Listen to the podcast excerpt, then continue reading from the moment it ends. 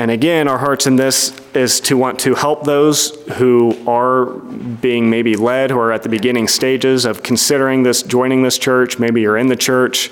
Um, I hope you will listen to to this dialogue and know that there are there are some severe issues theologically, biblically, with with what the Church of God teaches. Um, so Jesse, you probably know where I'm going, yeah, right? Two sixteen. Yeah. Yeah, so this is Paul talking to these guys, and he's saying, Therefore, let no one pass judgment on you in questions of food and drink, or with regard to a festival, or a new moon, or a Sabbath. These are a shadow of the things to come, but the substance belongs to Christ. So it's just very clear. It's uh, as we've been saying that he, these festivals, these um, the Passover, this was all a foreshadow of the Messiah of God coming in, completing this thing that we can't do. So then now Paul's telling these people, hey, don't let anybody judge you to this, these things that they were doing in the Old Testament, the new moon stuff and the, the Sabbath and all this. Don't let them judge you because Christ is the substance. And I, and I, to touch on this um, with our last conversation we had with these guys, there's there is a level. Um, where you have to understand when you're talking to these guys of, of either deception or they just don't want to give it up. And because we had read this a couple times, and then we were, we had heard a guy, the guy said, "You have not shown me one scripture that says not to honor the Sabbath, or I don't have to." And and we had said, "Well, Colossians 2:16," and he said, "That's not what that means." and that was the end of it.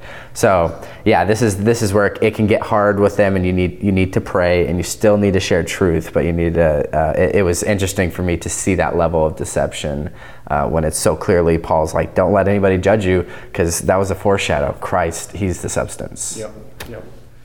Yep. So that pretty much sums it up. Where we see there, we see though this church saying the gospel equals keeping festivals and honoring the festivals.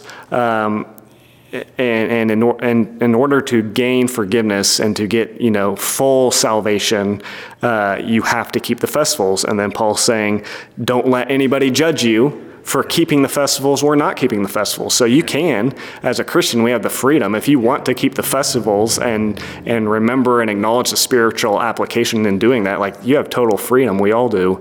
But as as far as somebody coming and saying you must do this or you cannot be forgiven, that's exactly what Paul is writing toward here in Colossians and Galatians and other places.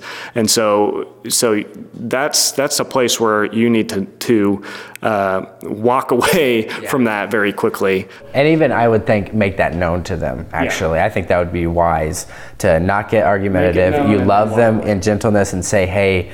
Um, I feel like this is very clear, and I'm not the one having to, to make up you know, crazy sleight of hand arguments, it's on your side. And just, yeah, just challenge them. Just say, I challenge you to, to read this on your own and really say, yep. is that what that's saying? Definitely, yeah. Yeah.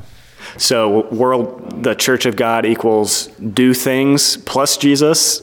The gospel is Jesus, receive him because he's enough.